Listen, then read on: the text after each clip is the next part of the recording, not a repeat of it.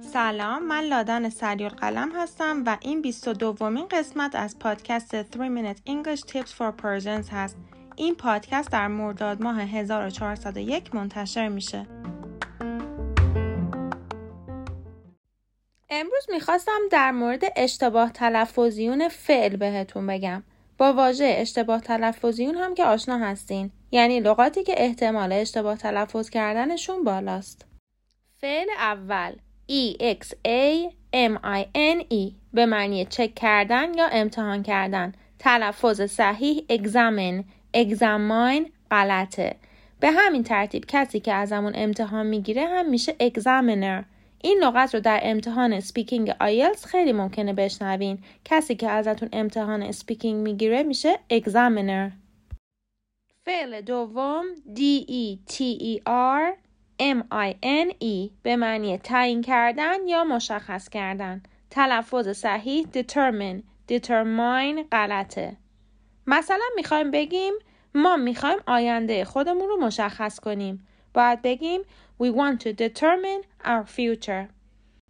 حالا چرا این دوتا لغت اکثرا اشتباه تلفظ میشن؟ چون لغت M-I-N-E به تنهایی ماین تلفظ میشه و در نتیجه اکثرا فکر می‌کنن که باید بگن determine یا examine.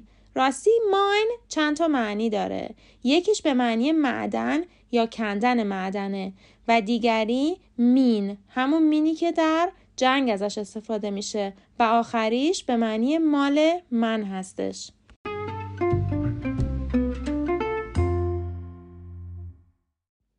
لغت سوم I-N-S-E-R-T به معنی وارد کردن یا قرار دادن. تلفظ صحیح insert.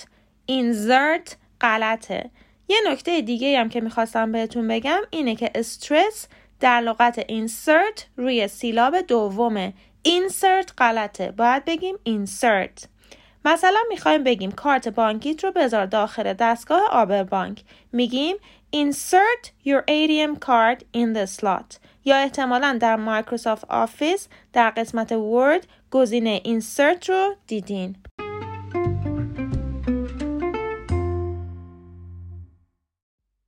مورد بعدی C-O-N S-U-L-T به معنی مشورت کردن یا اطلاعات گرفتن از کسی یا چیزی. تلفظ صحیح consult. Consult غلطه. احتمالا همتون شنیدین که مثلا وقتی می‌خوایم بگیم با دکترت مشورت کن باید بگیم consult your doctor. اما می‌خواستم یه مثال جالب با consult براتون بزنم. فرض کنید که می‌خوایم بگیم اگر راه رو بلد نیستی نقشه رو نگاه کن. می‌تونیم بگیم a map.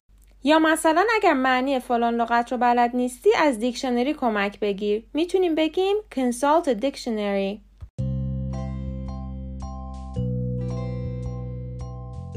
امیدوارم پادکست امروز براتون مفید بوده باشه.